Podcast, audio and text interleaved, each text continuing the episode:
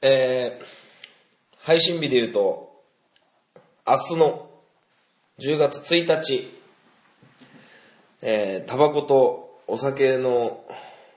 値上がりといいますか、あが、えー実施されるということで、えー、買いだめをするなら今ということでね、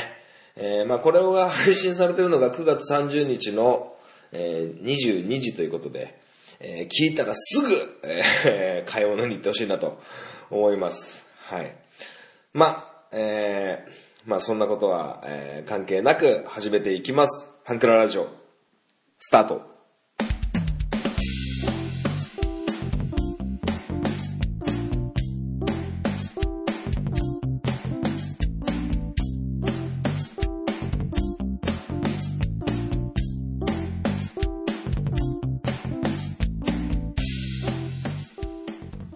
スイートポッドキャスティングハンクララジオ MC を務めます。本マッチでございます。この番組はハンクラッチのように力を入れすぎず入れなすぎずをモットーにお送りする番組でございます。よろしくお願いいたします。毎週水曜日の22時、えー配信スイートなお時間にお届けしております。いやーあのー最近ですね、あのーまあまあ、天気も悪かったりして、お家にいる時間が多いんですよ。まあまあ、サッカーの活動は引き続きあるんですけど、まあ、暇なね、お家にいる時間は、えーずっと YouTube を見てるんですけど、まあみんな知ってるから、あの、20ってご存知ですかね ?20。あのー朝のね、スッキリとかで特集されてた二次プロジェクトなる20なんですけど、まあ、あるポッドキャスト番組を聞いてて、あの、まあ、20、えー二次プロジェクトについてちょっとえー喋、ってる番組がありまして、それ聞いてまして、いや、これはちょっと見ようかなと。あの、僕も、その、スッキリで特集してるところをたまたま見れたりしてた時は見てたんですけど、ちょっと見てみようかなと思って。はい。そうですよ。JY パークですよ。最近、あの、お笑い芸人さんがね、こう、モノマネしてる人が何人かいますけど。はい。で、二次プロジェクトっていうのでね、YouTube で検索すると、あの、出てくるんで、あの、ご覧になった方も多いかなと思うんですけど、あの、めちゃめちゃ面白いです。なんか、あの古くはね、朝やんみたいなのとか、それを想像するんですけど、まあ、まあ僕はその女の子が誰が落ちる誰が受かるみたいなのは、あの、あれなんですけど、まあ、まあまあ注目してるといえば、まあもうそもそももう20のメンバーは決まってて、その前段階のオーディションの部分を見てても、あ、この子の名前ないなとか。だから、もう、結果を知った状態で、ある程度この子とこの子はもう正規メンバーに選ばれるんだな、みたいなのは、ふわっとわかるんですよ。これね、情報ない状態で見たかったですね。まだ実際は途中なんですけど、見てるのは途中なんですけど、うん、非常に面白いです。で、やっぱこの魅力っていうのはやっぱ JYP、JY パーク、パク・ジニョンの魅力だと思うんですけど、まあ、オーディションですよ。オーディションなんですけど、その、パク・ジニョンというもうカリスマ的プロデューサーなんでしょうね。あの、詳しく説明することができないんですけど、えー、まあ演技だったり歌だったりダンスだったり踊ったり歌ったりした後、その評価を下すんですけど、まあ褒め方がこう嫌味がないというかですね、あのすごく、ナチュラルに褒めてるなっていうのがあって、で、あの、結構きついことも言うんですよ。ね、遊びに来てる人みたいだよとか、あの、なんか、まるで、あの、プロになるつもりで来てるとは思えないね、みたいなこと言うんですけど、言ってるんですけど、顔がニコニコしてるんですよ。っていうのも、もう、もともとの JY パークは、ちょっと垂れ目で、あの、眉毛と目をつなげるとバッテンになるような 顔をしてるんですけど、あ、この目欲しいと思って。はい。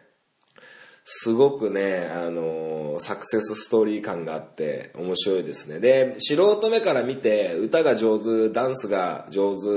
上手い下手はわかんないんですよ。もうみんな上手に見えてるんですけど、なんかやっぱこの裏付けられたね、実力があるからこそ指摘できるところがあったり、うん。まあでも、そのね、オーディション受けてる人たちからしたらね、JYP なんか神様みたいなもんだから、まあなんか適当なこと言ったって、ああ、そうなんだって思っちゃいそうですけど、まあまあ、あのー、まあ、ある種ね、こう、人を褒めるとか、そういう部分で、あのー、勉強になるかなとも思ったんですよね。うん、なんかこう、で、結構、上げ下げが上手で、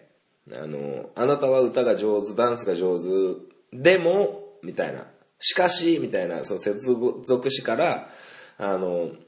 ただ力が入りすぎてるねとか、もっと楽にしていいんじゃないとか、あの、ちゃんと、いいところ悪いところを一個ずつ言うぐらいな感じ。あの、これ、サッカーのコーチングでも結構有効で、あの、こう、攻撃のテーマ一つ、守備のテーマ一つみたいな、ある程度絞ってやることがすごくシンプルで分かりやすくていいとされてるんですけど、なんかね、こう、まあ、サッカーに関してはね、こう、ミスするスポーツなんで、こう、悪いところを改善しよう、改善しようっていうことが多いんですけど、なんか、長所をちゃんと褒めて伸ばして、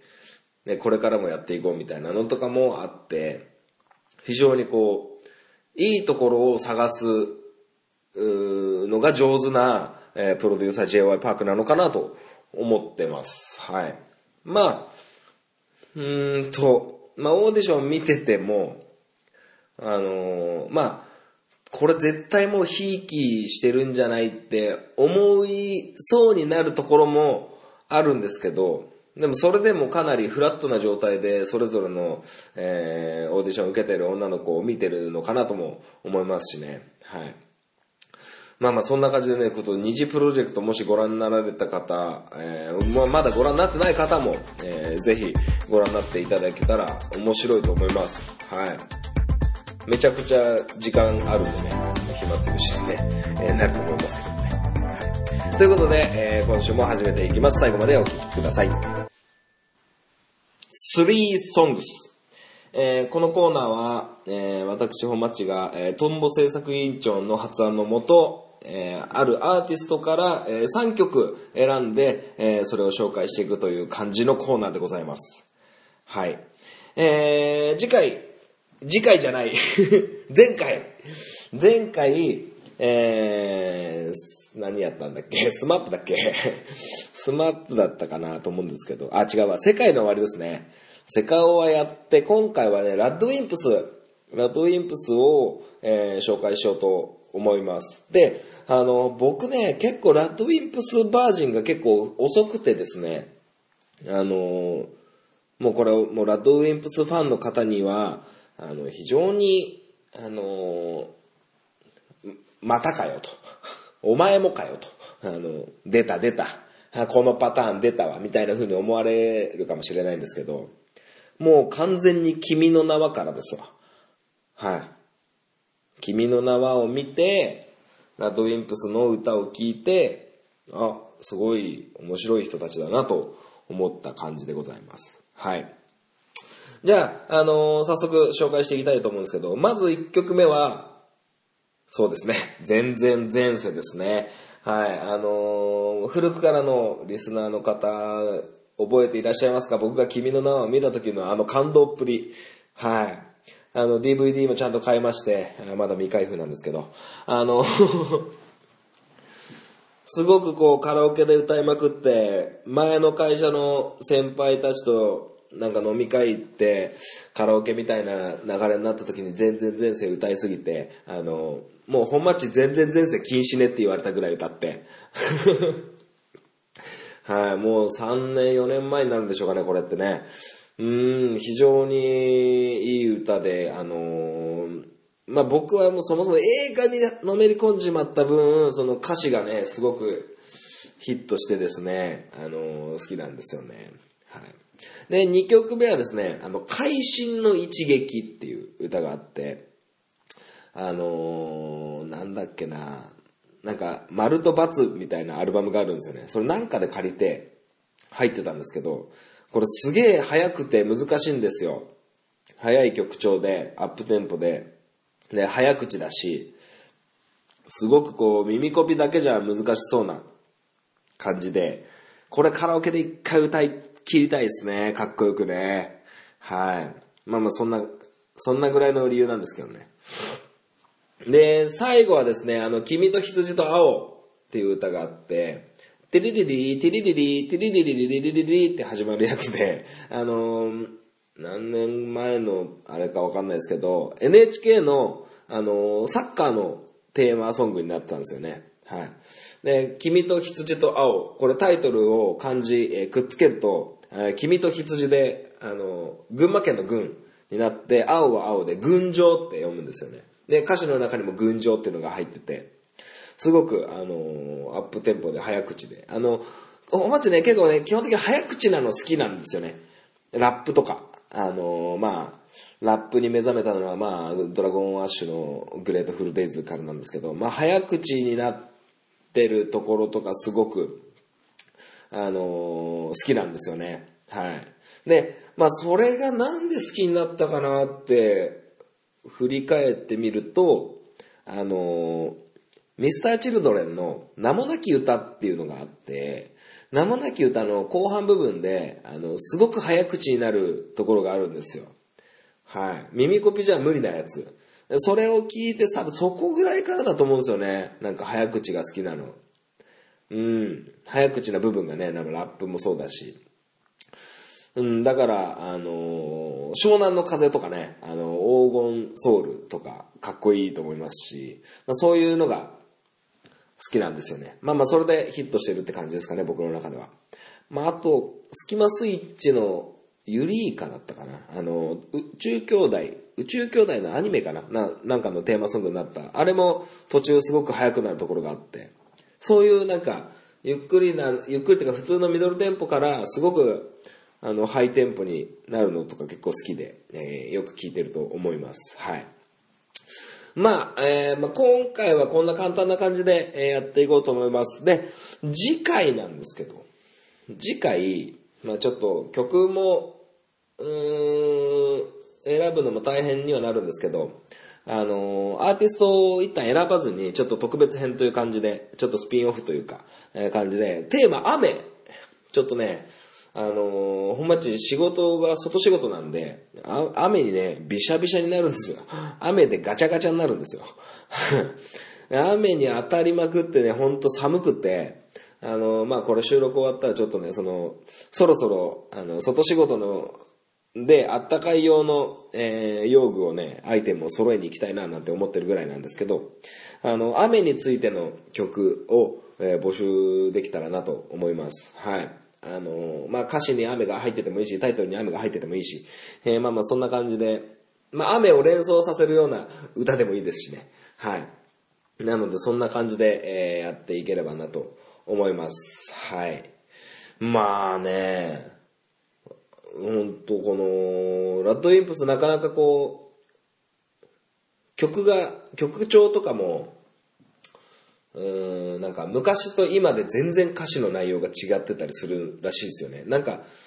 ボーカルの方がね、こう、失恋した時はすごく、え、失恋の歌が多かったりとか、えー、そういう自分のプライベートに反映されてすごくこう曲が変わっていく。なんか、アーティストの方はそういう心の動きがある時にこう音楽活動が活発になるみたいなことを聞いたことはありますけど、はい。まあ、非常に、確か、ラッドウィンプスの話、トンボ制作委員長も、え、やってたかなと思います。あのー、カラオケで歌いたいなんとかとかね、あの、おすすめするみたいなので、ラッドウィンプスの、えー、20の、20、18だっけ ?18 歳だっけ？なんかそんな感じのありましたよね。まあまあそんな感じでね、えー、やっていければなと思います。それでは来週は、来週次回か。次回は、えー、テーマ雨でやっていければと思います。それでは、スリーソングス終わりです。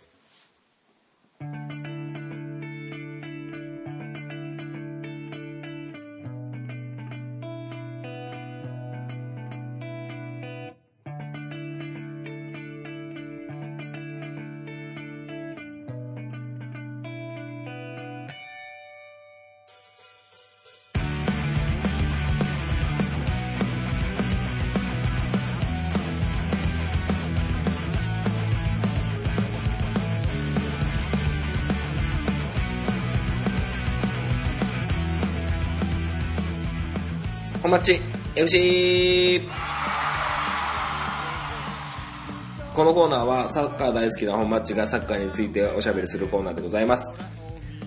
はい、えー、先週に引き続き、えサッカーの話はほとんど出てきません。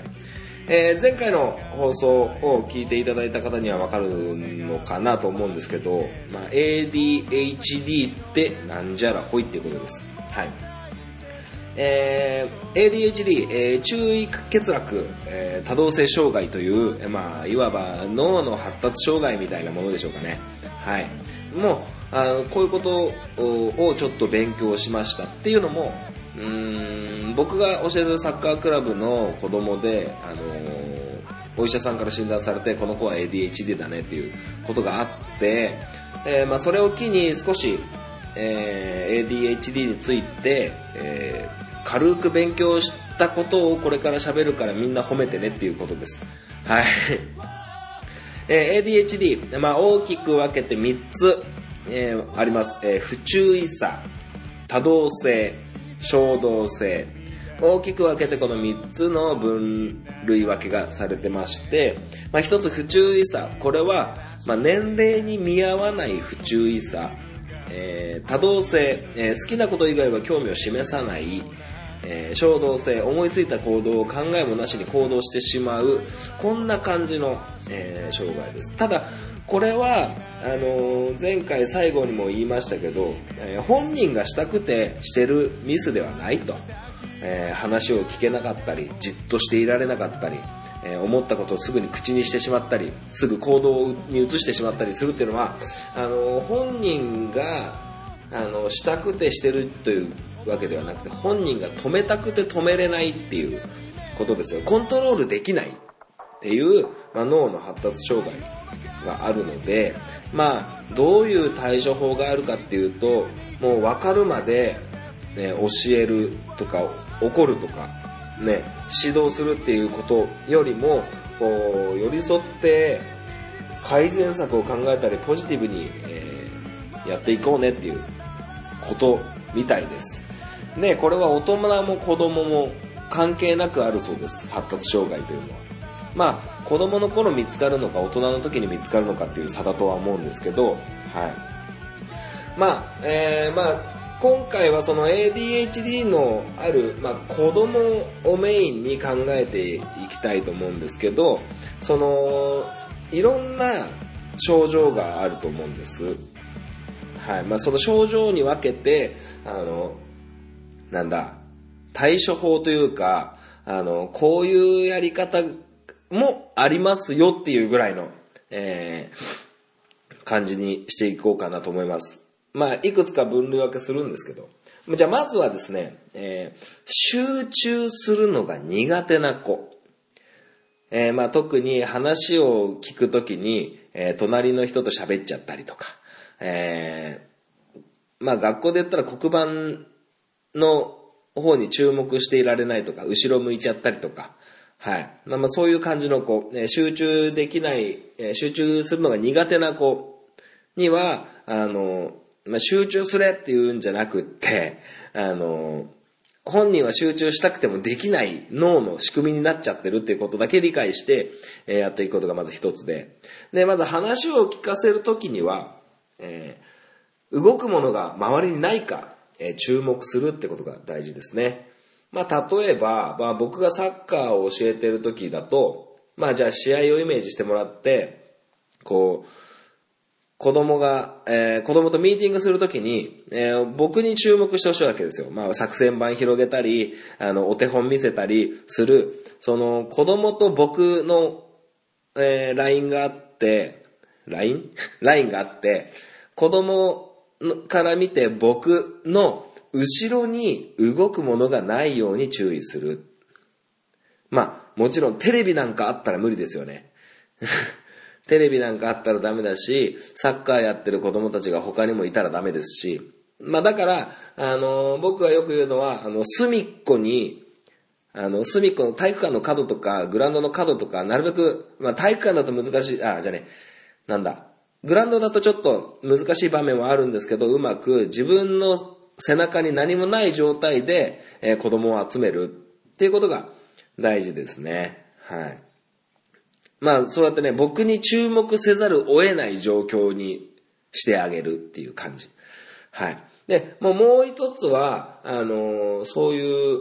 多動性じゃないや。まあ、これは注意深さ、不注意になると思うんですけど、まあ、そういう症状の話を聞けない、集中できない苦手な子を自分の目の前に置くってことですね。まあ、クラスで言ったら教託の目の前みたいな感じ。もう集中せざるを得ない状況にこっちが持ってってやる。まあ、あとは、あのーまあ、あのーその子が集中できるように、周りの子の関係性をちょっと探りながら、なんかちょっかい出してきそうなことは距離をうまく取る。ねこうなんかいたずら坊主みたいなやつと、その ADHD の子が隣同士になってしまうと、なかなかこう難しいことはあるかなと思います。はい。あと、えー、集中するのが苦手な子にはもう一つずつやる。あ、れもこれもそれもどれもみたいな。あの、いろんなことをさせようとすると、非常に頭がこんがらがっちまって整理できなくなってしまう傾向にあるみたいなんで、あの、うまく、あの、一つのことをお願いしてお手伝いしてもらうとか。だから僕がサッカーのコーチをやってる時は、あの、マーカーと呼ばれるね、まあドラ、あの、まあ、コーンですよ、コーン。コーンみたいなのを、こう、避けたりね、キックしてボール当てたりするんですけど、じゃあそれを片付けてねとか、あの、お、お手伝いみたいな、あるミッションを、あの、ちゃんと明確に終わりが見えるミッションをパッと与えてあげる。まあ、ゼッケンつけるのゼッケン集めてもらっていい？とか、じゃあさっきのチームのみんなにゼッケン配ってもらえる？とか、あの、集合するときに集合の声かけてもらっていい？とか、そういう感じで一つのお願いをするとか。まあ、トレーニングに関しては、まあ、サッカーだとすごく難しいんですけど、あのーボールを持ったらドリブルするとか、あの、えーボールが飛んできたらそのままダイレクトで蹴るとか、そのままキックするとか、あのトレーニングを非常に分解してあげる。そういうことが、あの、集中するのが苦手な子には有効な対策なんではないかということが、えー書いてありました。はい。はい、じゃあ次は注意を払うことが苦手な子。えー、注意、まあまあ、まあ似たようなもんなんですけど、で、まあ伝え方を分かりやすくする。まあ、これは、発達障害とか関係なしに、そもそも子供っていうのは集中力がそんなないもんですから、まあ説明する時間を短くするっていうのが一つですよね。トレーニングをこれからこうやって、こうやって、こうやって、えこれしたらここに走って、じゃあ次の番になったらここだよ、次の番はここだよ、とか、ってんじゃなくって、もう説明をかなりわかりやすくするってことが大事です。はい。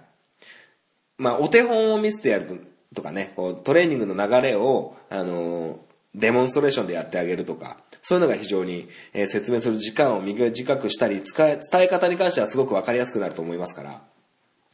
そういうのを、えーちょっと、え考えながらやるのがいいのかなと思います。あと、目で見て理解できるようにする。あのー子供をお持ちのお母さんお父さんは、えーよくわかると思うんですけど、あの、テレビを見始めると返事が届かないみたいな。あの、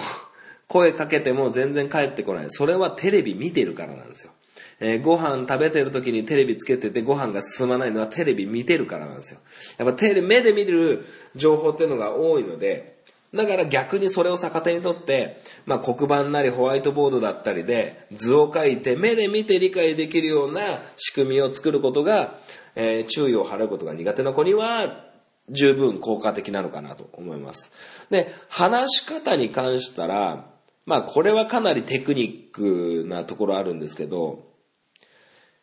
非常にとか、なんかこう、声のトーンとか、えー強弱でインパクトをね、インパクトを出すってことが大事だと思います。はい。で、この、必要なね、大事な部分を繰り返し言うとか、インパクトを出す。強弱。話すトーンや言葉の強弱でインパクトを出す。インパクトみたいな、なんかすごいキーワードみたいなのを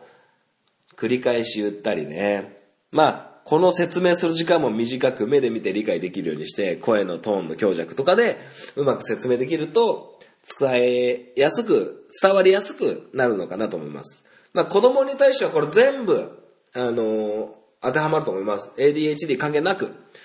目で見て理解できるようにした方が早いし、伝わりやすいですよね。説明する時間も短ければ短くシンプルにした方がいいと思います。はい。で、ADHD の子に関しては、その伝え方の部分では、こう全体に、じゃあこれこれこうやります。えー、じゃあ、12ページ開いて、じゃあ算数の勉強しますって、全体に言ってもわからないことがあるので、一人の個人に伝えるっていうのが大事です。まあその ADHD のこの目の前行って、じゃあ今から12ページ開いて算数やりますよって言ったりとか、全体に話した後に個人で1対1で説明をし直すっていうのが大事かなと思います。すごく手間ですけど、手間ですけど、こっちがそれをする、こっちのね、苦手な子に対してのこういうアプローチの仕方をすれば、後々楽になりますから。後でルールわかんなくって他の子たちのね、あの、モチベーションを下げることにならないように注意するのとかも。あと、その話すときに、〇〇くん、20ページを開いて算数の勉強しますよっていうように、名前をしっかり呼んで、あ、今、コーチ、先生は僕に、私に話しかけてるんだなっていうのが、ちゃんとわかるように伝える。これがね、これすごく非常に、今、最近実践してて、すごく実感としていいです、これ。はい。やっぱり個人にちゃんと名前を呼んでやるっていうのはすごくいいですね。はい。あと、ADHD の子によくある症状として、あの、忘れ物をする子が多かったりするんですよ。まあ、ADHD じゃなくったって忘れ物なんてするんですよ。大人でも子供でもしますよね。それは人間だからしょうがない。ただ、ADHD の子だと繰り返し繰り返し同じものをとかっていうことが多いみたいで、まあ僕も実際経験はありますけど、まあそういう子に関しては何回も明日これ持ってきてねとか、えー、これ忘れちゃダメだよっていうんじゃなくって、伝え方を分かりやすくするっていうことに関したら、えー、紙に書いて渡すとか、ね、あの、すげえ手間ですけどね。まあその紙を持って帰るの忘れちゃったりとかもするんで、非常に、あの、どっから着手すればいいのかっていうのがわかんないですけど、まあ、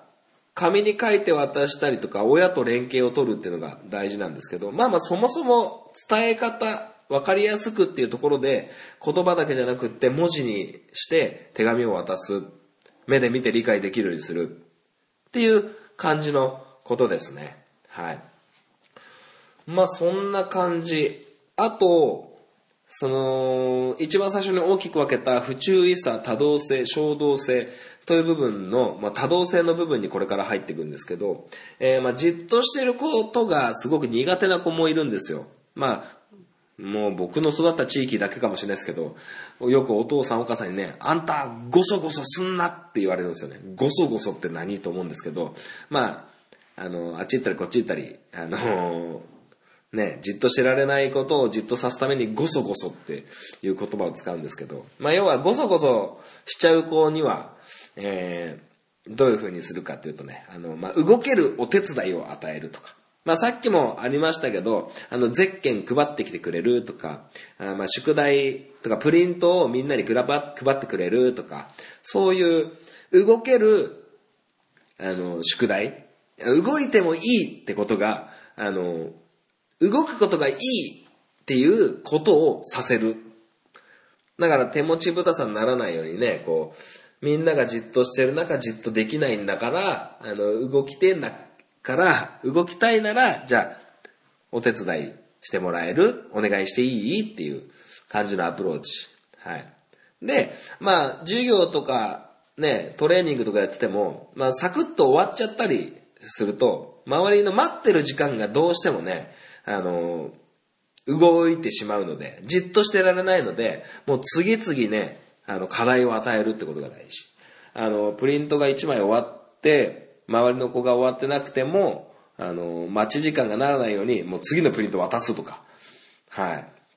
まあ、プレーに関したら、これできる、これできるっていうふうにサッカーを教えていく中で、えー、できるようになった。でも周りのみんなはまだできてない。ってなった時に、じゃあ、今度これもできるかな。今度じゃあレベル2だぞ、レベル3だぞ。っていうふうに、次々、あの、課題を与える。動いてることがいいことにする。っ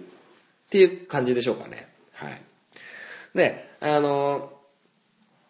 こちらがね、話してる場面。まあ、まあ僕はサッカーのコーチをやってて、子供たちに、えー、を座らせたり、まあ立ったままの時もありますけど、喋る時に、やっぱりじっとして座って話を聞いてられない。そういう時に、さっきも同じですけど、目で見て、えー、わかりやすくっていう部分で、あのー、なんて言うんですか。話して、今、コーチが話す時間ですよ。今、みんなが、子供たちが話す時間ですよっていうのを、はっきりわかりやすく示すまあ、簡単なのは、はい、今からコーチがじゃあ喋ります。みんなは黙っててください。で、説明したり、こう、あの、目で見て分かりやすくっていうのは、コーチが手を広げてるときは、コーチの番。コーチが、えー、手をバッテンにしてるときは、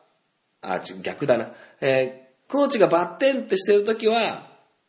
あの、君たちは喋っちゃダメ。コーチが喋る番。コーチが丸ってやったり、手を広げてたりしたら、えー、みんなも喋っていいよっていう時間にするとか。あの、ちゃんと、あの、目で見てわかりやすく、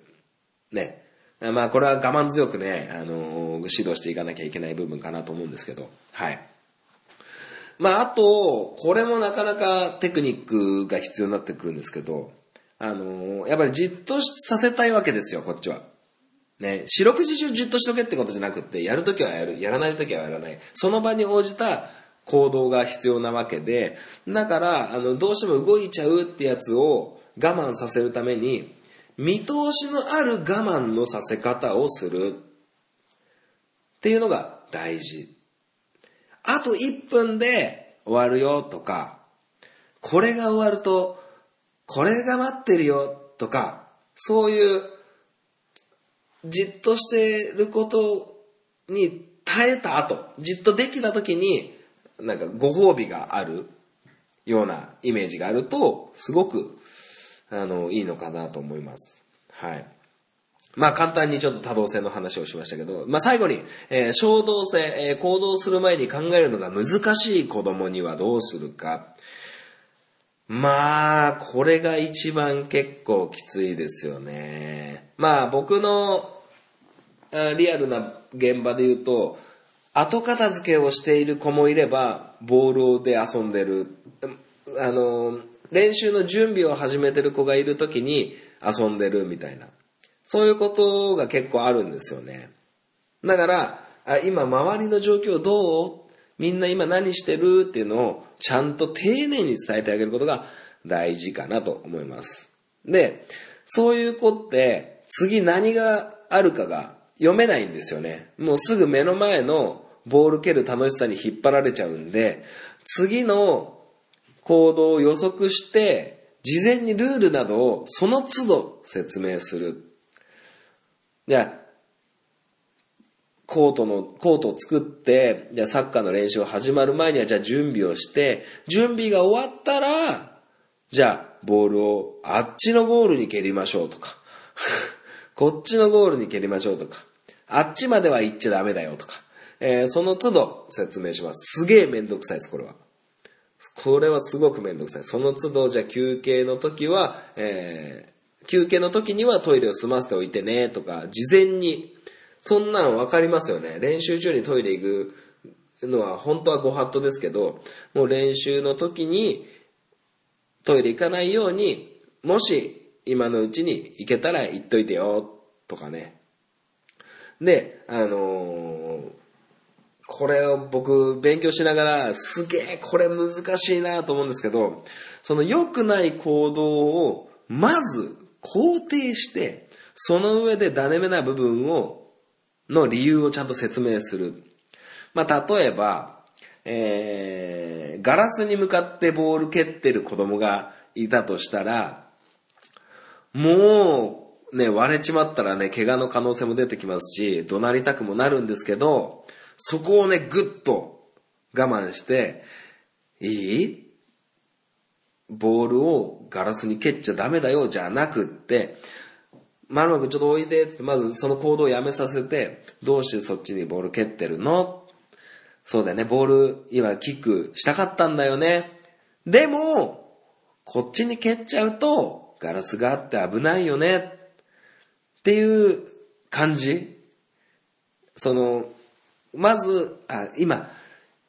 今おしゃべりしたかったんだよね。でも、今はコーチが喋る時間だよ、とか、そういう感じでやっていく。これね、勉強して、僕これ、今紙にね、あの、資料として書いてる時にね、すげえ難しいなと思いながらね、はい。まあ、そういう感じでね、こう、非常に、えー、頑張って勉強しておりますよ。褒めて。リスナーの皆さん僕を褒めてください。まあでも、これを勉強したことで、非常に指導がスムーズにいくというか、あの、イライラが減りましたね。はい。話聞けないやつ、じっとしてられないやつ、忘れ物しちゃうやつ、いろんな子がいますけど、あの、イライラしなくなりました。イライラしちゃうのは、なんか期待してる子供をね、あの、あ、こいつエース、このチームの大黒柱だなって思ってるやつが忘れ物したりとかすると、おいとか思いますけど、思いますけど、だからね、こう、うんと、信用はしても信頼はしないみたいな。うん？逆か。信頼はしても信用しないか。の方がいいかもしれないですね。まあこれがね、我が子になってしまうとね、難しいですよね。うん、うちの子が、えー、忘れ物したら怒りますよね、きっとね。えー、人を傷つけたりしたら怒りますよね。うん、まあまあ、全部が全部当たり前にできないのは当たり前で、まあ、大きく分けて子供ですからね、いろんなこう、症状に対しての、いろんな行動に対しての処方箋があるんですけど、まあその一つの、えー、処方箋の中の、まあ風邪薬レベルの、えー、ことを今言いましたけど、まあでもこれをやってると非常に指導も、えー、スムーズというか、あの、僕の心にすごく余裕が出てきたのは実感してますね。はい。まあ、そんな感じで、えー、先週の引き続き ADHD ってなんじゃらほいを、えー、やったわけなんですけども、えー、お褒めのメールがあると 嬉しいなと思いますけど、うん、まあ、あのー、ね、いろんな子供がいますし、多分昔、まあ僕が今34歳ですけど、昔僕が小学校低学年、中学年の頃には ADHD なんていう言葉はなかったと思うんですよ。なかったんですけど、まあ医学の進歩なのか、えー、はたまた、えー、意地の悪い大人が、えー、こういうめんどくさいやつには名前を付けて区別しようみたいな、えー、感じなのかもわかりませんが、まあ今こうやってね、科学的に分かってることがあるので、うまくこれを、え利用しながらね、こう指導に向けてさらに指導者としてパワーアップできたらと思ってます。はい。まあ、あのー、あれですよ。ADHD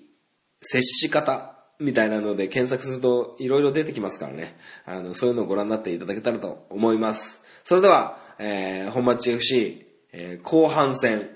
終了。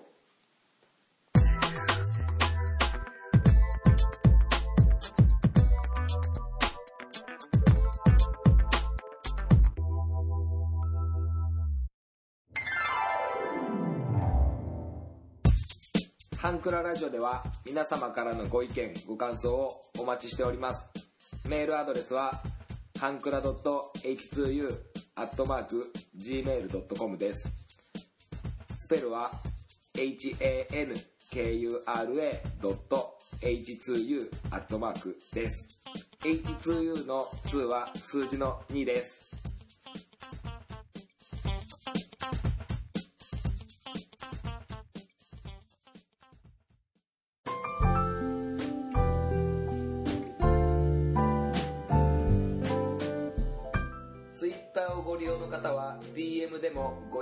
感想をお待ちしております。ハンクララジオで検索してみてください。ハッシュタグ、ハンクララジオでのツイートもお待ちしております。ハンクラはひらがな、ラジオはカタカナです。みんなでフォローして盛り上げていきましょう。